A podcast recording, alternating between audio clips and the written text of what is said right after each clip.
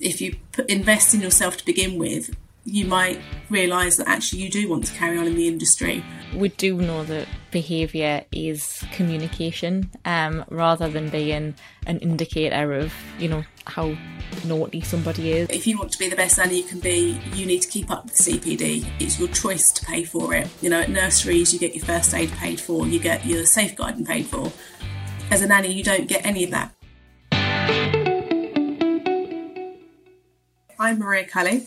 I currently work as a nanny and I've worked in early years for the last 15 years. Um, started off working in nurseries through to management and then made the jump to be a nanny. That's pretty interesting. Um, and some of our listeners have probably heard some of the other episodes that we've done with current nannies or nannies who've been nannies in the past and now do something else. Um, so there are lots of people who will be aware um, of all of the different types of nannying that there are. Um, but I would bet money that there's still people listening to this episode who would be surprised to hear you say that you got to management level in a nursery and then made the decision to become a nanny. Um, tell her a bit more about that. Sure. So, um, well, originally I never thought I wanted to go join the nannying world, and when I was first offered a nannying job, I actually turned it down. And I was like, oh no, I'll be too bored. I don't know anyone. Um, you know, that's not what I want to do. And then I thought about it and I was like, actually, yeah, sure, I can, you know, run a nursery.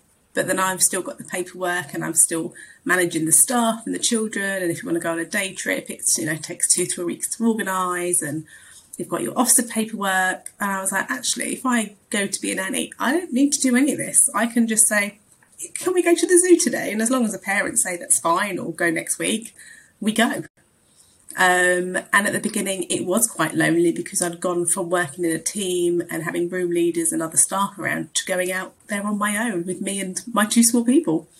Um, it really made me realise that there's great things about working in a nursery and there's great things about being a nanny. It's trying to find the middle to make it work because it can be a really lonely job if you don't make that effort to go out and talk to others or connect online or speak to those around you because a lot of people might presume you're you're the parent and we're like oh no you know nannies don't mix with parents or parents don't mix with nannies so it's really about finding your place and making that effort to make it work for you because it's not a job for everyone I think that's absolutely fair enough um, and it, it is definitely something that is, is a is a job for a very specific sort of person. I think you've got to be able to very much give your all, but at the same time be really good at keeping boundaries and being able to sort of know when the right thing to do both of those different things is.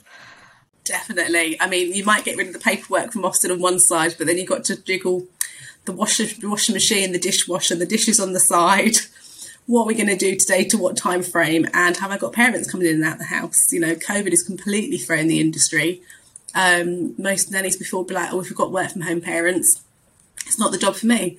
COVID's thrown it on his head where that is now the new norm. Um, and I think it's taken parents and families and nannies that for now this is the new norm and it's adapting their ways and how they are. Whereas when you usually have, say, free roofs to the house, you can maybe tidy up at the end of the day if you've got parents in and out using the kitchen as you do, you can't do that because they'll come down to make a cup of tea and be like, bomb site's happened, what's gone on? Um, whereas now it's it's it's finding the balance and it's finding you know that right personality of the parents trust you enough to let them do things your way, but know their child is happy and safe and everything's being done. Um, you've got different commitments that you need to keep up. So, like at a nursery, you don't take a child to the doctors, for example, the dentist as a nanny, you need to schedule and be on top of that. We've got immunisations in the next three weeks. We need to let the parents know: Are you coming and I coming? Are we doing it together? Where are we going? Because you've got different pressures in different ways. That that child is there. You do everything for that child and that family. Do you think it's harder to just walk away at the end of your shift? So I've transitioned recently from doing live in to live out. So for the last seven years, I did live in. So even though I finished, say, between seven and eight o'clock at night, I was always at work because I was either upstairs in the loft or downstairs in the basement. Um, I've now transitioned to live out. So now it is a lot easier that I can leave at the end of the day.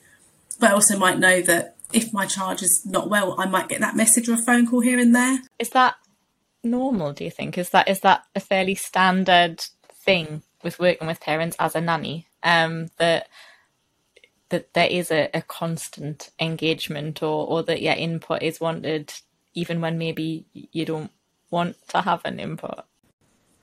I'd say to a degree. I think it really depends on the family you work for and you putting your boundaries down. Um, so many nannies you see online, they'll whinge and moan that the parents have left the dishwasher full, you know, for the last six weeks. And the nanny's always gone in on a Monday morning and emptied it. So they become compliant and be like, oh, well, the nanny empties it anyway, so why should I change it? Whereas if you kind of say, look, don't mind doing it on the off chance, but, you know, it's all stuff from the weekend. Don't mind doing it to help out, but please don't expect me to do it. And it's going back to being the professional boundaries that depending on how your contract's worded, sure, you're going to do some housekeeping, usually it's nursery duties only, but parents can forget and I suppose can start to take advantage of you if you just keep giving it. And then you get to the point where when you stop doing it, it then becomes an issue because they're like, but you've always done it. Or I always did it because I just wanted to make my life easier. But then that can kind of brew to a head later on down the line and the nanny gets unhappy and then the family gets unhappy and something that could have been resolved quite easily and quite quickly at the beginning could have stopped it snowballing. Yeah, and do you think that your management experience has helped you to be able to sort of judge those situations and I suppose look at it a bit like stakeholder management and, and, and to be able to to navigate that that sort of situation? Personally, I think so. Yes, um, I kind of like we have our routine and there's a bit of flexibility in it, but it's kind of like we do breakfast between this time and that time because you've got the rest of the day to manage. So, you know, if you're then doing breakfast one day at eight o'clock and one day at eight thirty, no wonder your charges haven't got a clue what's going on because they're used to breakfast at this time. We eat, go upstairs, get our teeth brushed, and do everything else. Whereas if you're then trying to miss things out or rush them, then you're going to get flustered, and so is the child because they're like, "Well, this is not what I usually do." Or, you know, children know what they're doing through a routine from whatever age they are they can't always communicate it with us, but most should know, you know, wake up, have milk, have breakfast, get dressed, put our clothes on, start our day, have a morning nap, depending on their ages.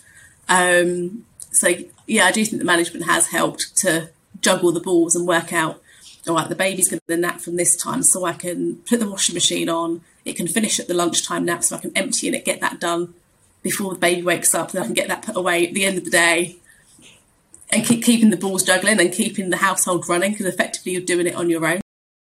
Uh, again, I think that it might it might be interesting for people to hear you talk about the way that your sort of management experience and that sort of business experience has informed your work as a nanny. Because I think that for those who aren't involved in nannying or who may be starting out in the sector and sort of exploring their, their sort of career path, they're probably expecting that management would be the end goal rather than something that you would progress on from to go back into that really hands on sort of this child is my everything type of of care.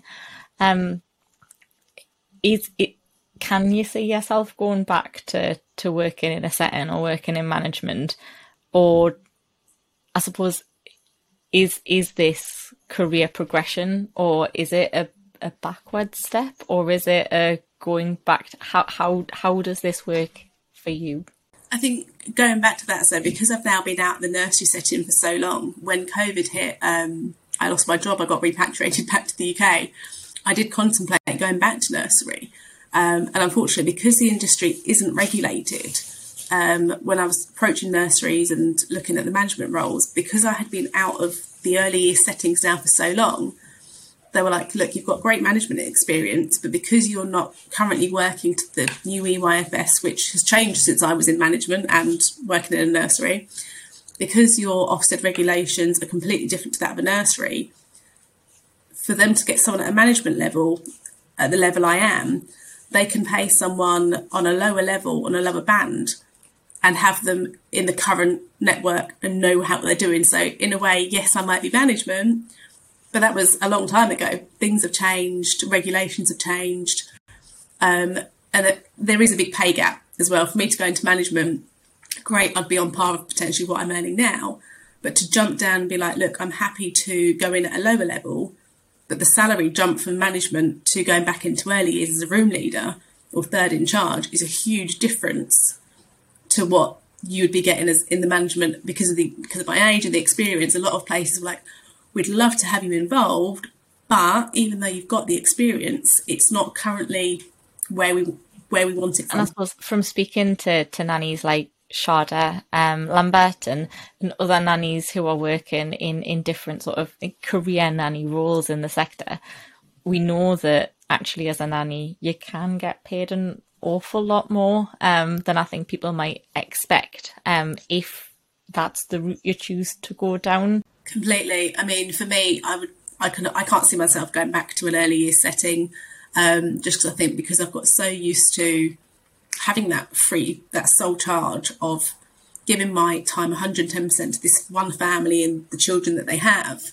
Um, you can really mold and become more of that journey with them that you ever could in the setting. Um, but also, it also depends where you want to be. Is nannying for you that's something you're going to do as a stopgap? Are you going to carry on being career nanny because basically anyone can call themselves a nanny. Anyone can be a nanny. Um, we're not regulated. Um, but if you want to be the best nanny you can be, you need to keep up with CPD. It's your choice to pay for it. You know, at nurseries, you get your first aid paid for, you get your safeguarding paid for. As a nanny, you don't get any of that. Some people can put it, get it in their contract and have their families pay a proportion of their CPD and first aid. Um, personally, I've gone on a bit of a CPD craze. Um, with when the pandemic did hit, I was like, what do I do? So I did the first CACHE um, trauma informed practice course through CACHE and I'm currently studying a level four in neuroscience and early years. But you've got to be dedicated and that you've got to want that out of your profession because most people like I've done a 60 hour week. Why on earth uh, do I want to do more and study and give up my weekends and free time to continue to do this. Is it about just wanting to learn more and to, to know more because you you care and I suppose to some extent enjoy what you do enough that you want to do more of it and that you still want to read about it at the end of a, a 12 hour shift or however long it is that you've spent with your family that week.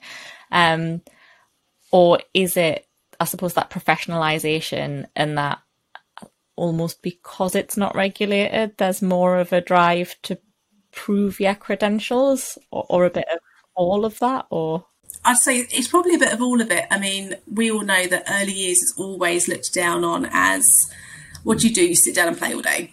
Anyone that works in early years knows the last thing you do is sit down and play all day. You'd love to be able to sit down and play all day, but the reality is that that's not what happens.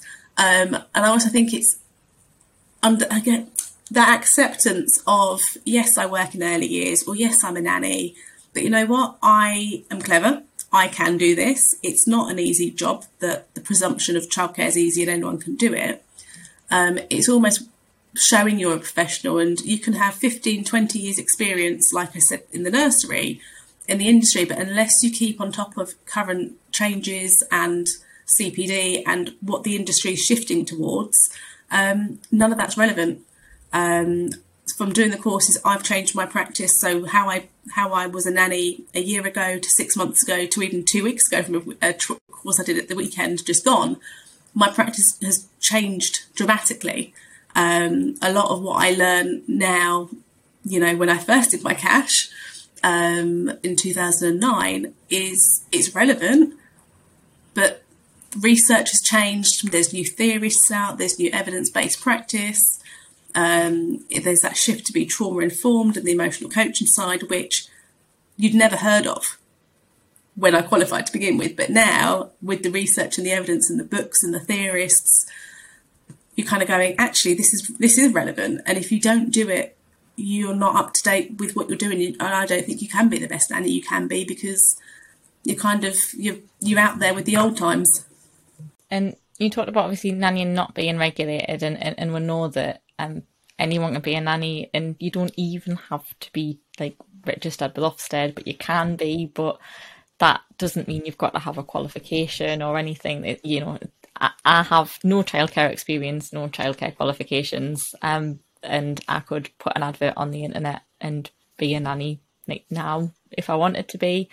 Um, that seems terrifying to me because I've met lots of nannies who have obviously done lots of qualifications and have years of experience and, and, and who are working in that job role.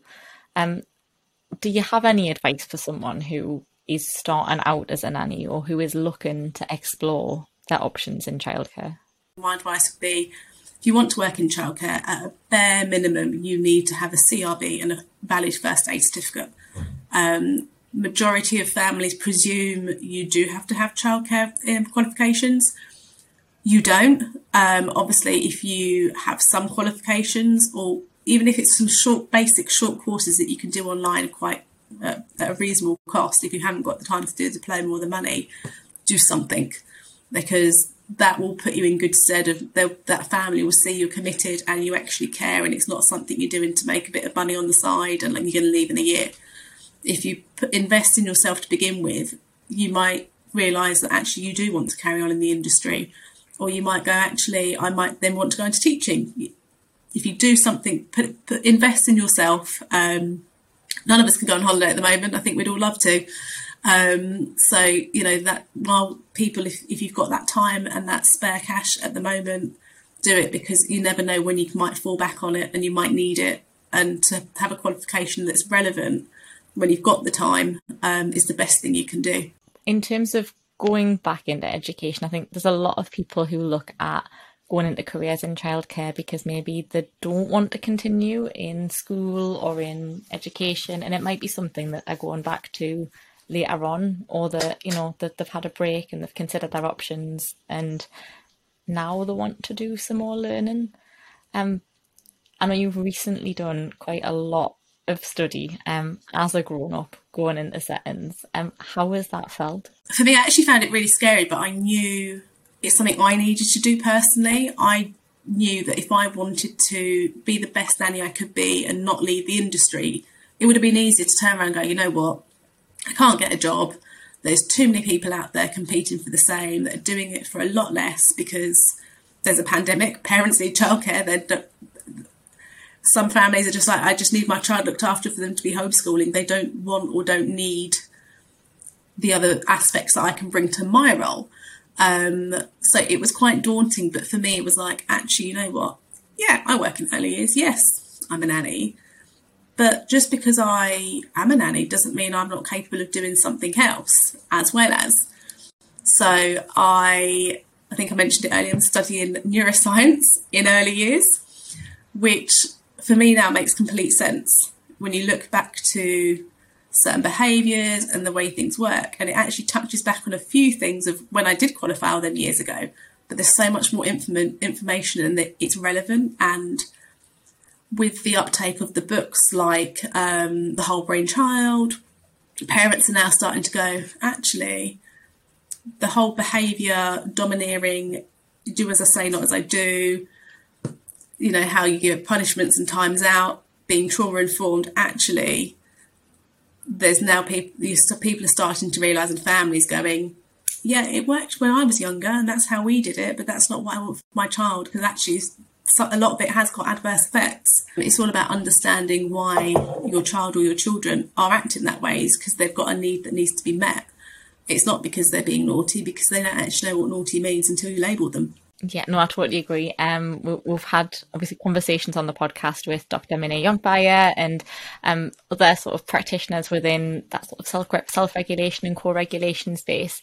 Um, so we do know that behavior is communication um, rather than being an indicator of you know how naughty somebody is or if that they're being a bad person or they're being some reason for punishment um, and I mean, I, wrote an article for the CACHE Alumni website um, a couple of years ago called "Don't Train Your Baby Like a Dog." Um, after that horrible Channel Four program um, came out, um, how do you think you'll continue to to evolve your practice through through learning um is it courses and qualifications or is there other stuff that you do sort of more regularly or take in to sort of help you to stay up to date? I'm actually training to be an emotional coaching practitioner. Um, i'd like to hope once i've got my practitioner status i can continue being a nanny and be the best nanny i can be. But i can also spread my knowledge and understanding through my status to other nannies. Even even if it was just a few workshops to begin with to actually just make them think, oh, um, yeah, maybe maybe it is something I should look at.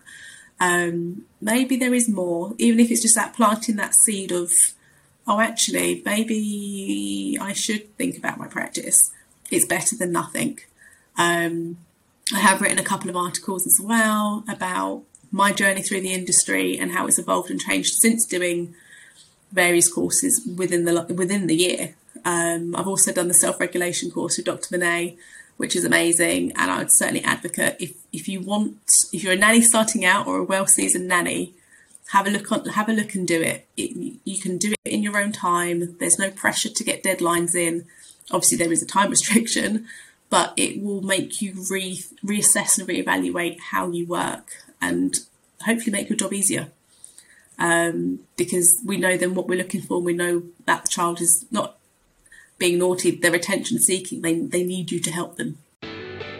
SkillsMiner is a great new addition to the CACHE Alumni website. We've worked with SkillsMiner to offer access to their amazing tool that can help you to figure out what you might want to do next in terms of learning or which job you might be suitable for that you might not have considered before, or even just to figure out what your skill set is. You can access SkillsMiner for free as part of your CACHE Alumni membership. All you've got to do is go to cachealumni.org.uk and head to the SkillsMiner page in the professional development section. Do you think that being a nanny and having to navigate the sort of business side of being a nanny because contrary to popular opinion, nannies are not self employed. There's just a lot of negotiation to be able to do all of that contractual stuff and to be able to find a family for yourself. And you've got to do the business development aspect almost of selling yourself. Do you think that's given you more confidence to be able to be entrepreneurial in terms of like, oh, well, I'll do this course and then I'll start a secondary business doing this and I might do this over here and write articles or do this and be part of this organization over here.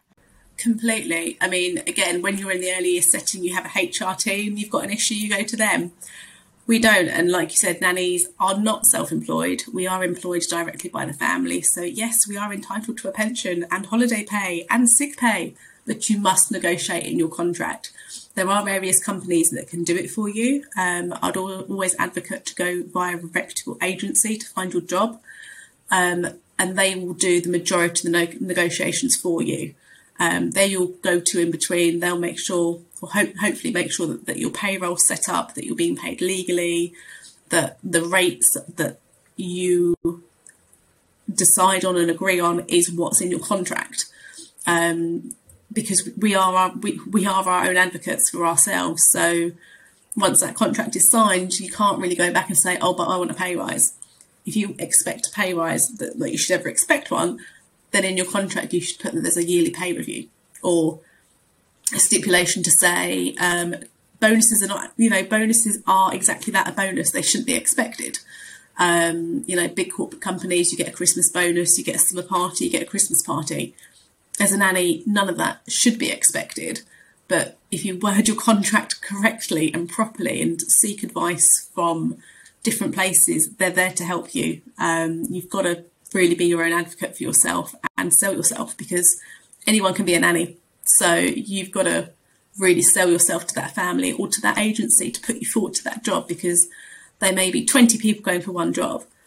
You've got to do, make yourself stand out to be put forward for that job and then stand out when you're with that family in that interview, whether it's a trial period or a Zoom or however it is. I mean, I've had jobs where I've had six or seven interviews. Um, varying varying clients would like to do different things. I've had trials where I've been asked to plan activities for the day um, with three or four children, and you've got to be able to demonstrate a you can do that and it doesn't fluster you, and you're capable of doing that, and actually almost perform who you are in the role that you're going to be as you would do if you were working that job full time. Wow. So I suppose that being able to do the the business stuff and the framing and the contractual stuff and the negotiation and being able to sell yourself and all of that stuff would set you up really well um, for being able to start a second business or a third business or to do sort of little bits of, of other stuff because you already sort of have those skills in the bag. Um, in terms of repatriation, obviously that means that you were abroad, you weren't in the country um, at the beginning of the pandemic. Um, tell us a little bit about that. So, being a nanny, you can pretty much work every anywhere with the correct visas and paperwork. Um, the family I was working with at the time, we were working in the Caribbean. Um, the plan was never to move permanently, but COVID happened. And um, I got a message after I'd been there a few weeks to say, oh, we're calling all British citizens to come back. Right, okay. So I rang my dad going, well, what's going on with COVID? Because, you know, we were out on a Caribbean island. It's sunny, it's 30 degrees. I've got my work family. Oh, I didn't know anyone else. That we're we're by the pool, we can see the beach, it's it's lovely. And then the reality of, oh right, the shops are going to shut from six o'clock. There's curfews. Right. Okay, so what happens now? Oh, we're going to start stopping all the planes. So I went back onto the FCO and went, I've reread your message. What does this mean exactly? And they were like, right, well, because there's a pandemic, we are repatriating British citizens back to the UK. Okay, so I went back to my family and said, "Look, I've had this message. What, what are you guys doing?" And they made the decision to move there permanently, um, which is amazing. And I was on a flight within seventy-two hours back to the UK. What was it like working in the Caribbean? Again, dependent whether you're there working as a travel nanny or working on a property on site, it's completely different. So what I'd say is when you're working and it's a temporary role and you're in a resort, it's so different to working in a house, not knowing where anything is, not knowing anyone at all, and relying on your three dodgy 3G on this tiny island to communicate home with anyone you know. Um, it's not a holiday for nannies. Five star hotels, they sound amazing. They are amazing for the people that stay there, but the people and clients that stay there do not want to see a two or three year old toddler running around. The people that are staying there really don't want to see children at all, let alone you running after a toddler trying to entertain them in a five star hotel. So you've really got to be adaptable and go, okay, great, it's a Michelin star restaurant. What is my child going to eat? He's not going to eat snails and lettuce. What? How can you adapt that menu to that? I've got to sit here. We've got to act a certain way because we're in the, you know, dependent who you're with. You know, there are expectations of you and the family to go just just be calm, be cool, we can do this, we'll get through it. Is that quite difficult to get used to, sort of transitioning not only your behaviour, but the behaviour of be, being in charge of someone else's children, possibly whilst they're there, um, to fit social norms in circumstances which you might not, as a Leeds lass, ordinarily be sort of comfortable in? Oh, completely. I mean, I've had families not necessarily request uniform, but I've had families that have requested me to a not anywhere wear any makeup. Well, that's fine for me. It's one less thing to do in the morning. Perfect for me. Don't wear any at the best of times. Um, I've had families request that we're going to a certain event, I need you to wear this, or they'll say, We've got this event coming up, we need you to go and buy a dress and outfit for the for you and the charges so that you fit in, or either blend in or not blend in. Um, it's it's a different world. I mean, for me, I'm just kind of like I'm up, I'm dressed, I'm washed, I'm wearing clothes. That's what you do in a normal job. But then when that reality is, oh, by the way, you've got to navigate the press, or you've got to navigate this person's high profile, but you can't act any different. They are just that person's friend or that person's cousin, or they are just a person like you are. So it's for me, I'm useless. I could see celebrities on TV, I could walk past them, I wouldn't have a clue. So for me, it's perfect. Um, I'll never forget one of the times I went round for a Sunday roast and they were like, oh, blah, blah, blah. I sat there and had a 45 minute conversation. It's only when I left and clocked the car and then went, oh, actually, I did recognise that person. and then went, oh, what was their name? And Googled it. I went, oh, didn't even realise. it's, you know, whether you work for high profile families, royal families, celebrity clients, they are just normal people and they will respect you more for treating them as normal people than being, oh, I'm working for this person because actually it's harder to work for a VIP client or someone in the public eye than a family that's not well known because you don't batter an eyelid. And I suppose part of the skill of that nanny position is what we're talking about before in terms of being able to do the business stuff and the navigating the family stuff. It is part of that stakeholder engagement. Um, but I think even just understanding all of those social rules to be able to command that situation, I think I'd find that really tricky just doing that for myself. Um, because in the very process of recognizing and just treating that family and their friends and everybody else as normal people, I think I would need to forget that there were extra eyes or extra sort of sticking points um, to be able to be myself. And also, it's it's being on board with different cultural beliefs and way celebrations and how they do certain things. So I remember one of my clients, it's the first time I celebrated Diwali. So I was like, oh, okay, oh gosh, what do I wear? We've got this, this, and this happening. That person's coming. This, but so I was like, right, okay, fine. Got the children ready, and then I got presented with an outfit to wear, and I was asked to sit at the head of the table. And I just remember sitting there going, what do I do now? And I was expected to give this speech about being at the head of the table because I was their part of their celebration, and I was just like, I'm glad I googled it when I went to the toilet put it that way because when you're put on the spot, you've got to think quick and it's got to be relevant. Um, you know, reactions, think fast. You you kind of need to always be one step ahead of the game. You might not think you need it. Always expect the unexpected. We've talked a little bit about how nannies have to have all those business skills and, and, and all of that sort of ability to sort of code switch between different social stations and groups and, and to sort of switch between different relationships and both be really flexible and really accommodating, but also to have boundaries and to, to, to have sort of professional limits and to be able to have those difficult conversations, but at the same time keep their family very happy.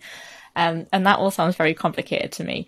Um, but it never fails to amaze us that no matter which nanny it is I speak to, you all seem considering all of those things and all of that sort of professional planning and, and sort of seriousness that needs to happen is that you all seem to be bits of free spirits um, and that it's sort of like there isn't a an end goal for well this is what my career should look like and this is where i'm traveling towards and there's a little bit of let's see where the world takes us. Completely. I mean, if I, when I first left the early years industry, you know, working in the nurseries, if someone would have said to me in that time, you're going to work in five star hotels, you're going to get repatriated, you're going to go to this event and that event and meet this person, I would have went, who, me? I said, you're having a laugh. It's not going to happen to me.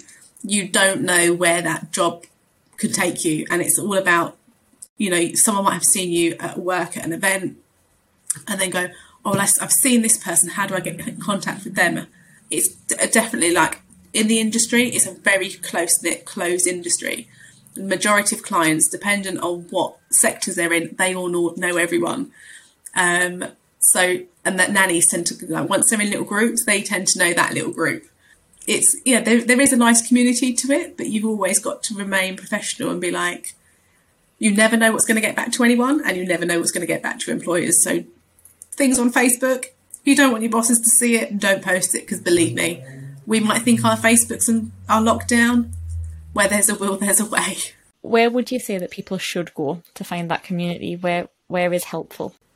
It really depends on where you are in the UK. I mean, dependent on where you are, you've got different networks you can tap into.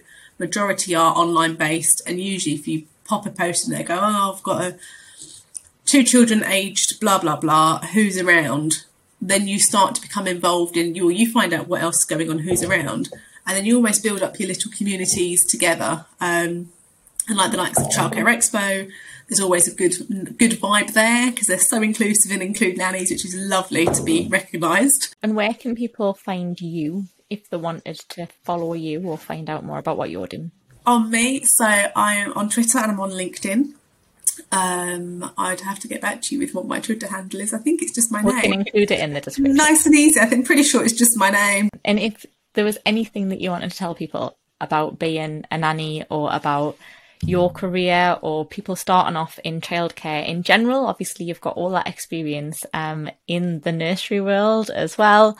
Um, what would you tell practitioners um, about nannying or about the industry in general? I would say whatever opportunity arises, take it and try it because you'd rather try it and be like, actually, you know what, that didn't work for me. I don't want to work in management, or I want to be a nanny, but actually, I don't like the whole sole, sole charge thing, or I'm too bored and too lonely. But until you've tried it, you don't know. So, 10 people can tell you what it's like to be a nanny. I can sit here and tell you my experience of being a nanny. My experience can be completely different to someone else's who hates it or loves it. Um, so I'd say whatever opportunity you get, try it. Because what's the worst that can happen? You don't like it, you move on and you find something else to do. That's awesome. Thank you so much for talking to us and for giving us your time today. Um, it's been incredible to talk to you. And thanks to you at home. Don't forget, for more great content tailored towards those working in care, health, and education, it's free to join our network and you gain access to some great articles, videos, and resources to support your career, and some information about career development, as well as our members' discount and benefits scheme. And if you'd like to feature on a future episode of Podcash, please get in touch at alumni at cache.org.uk. Until next time, take care.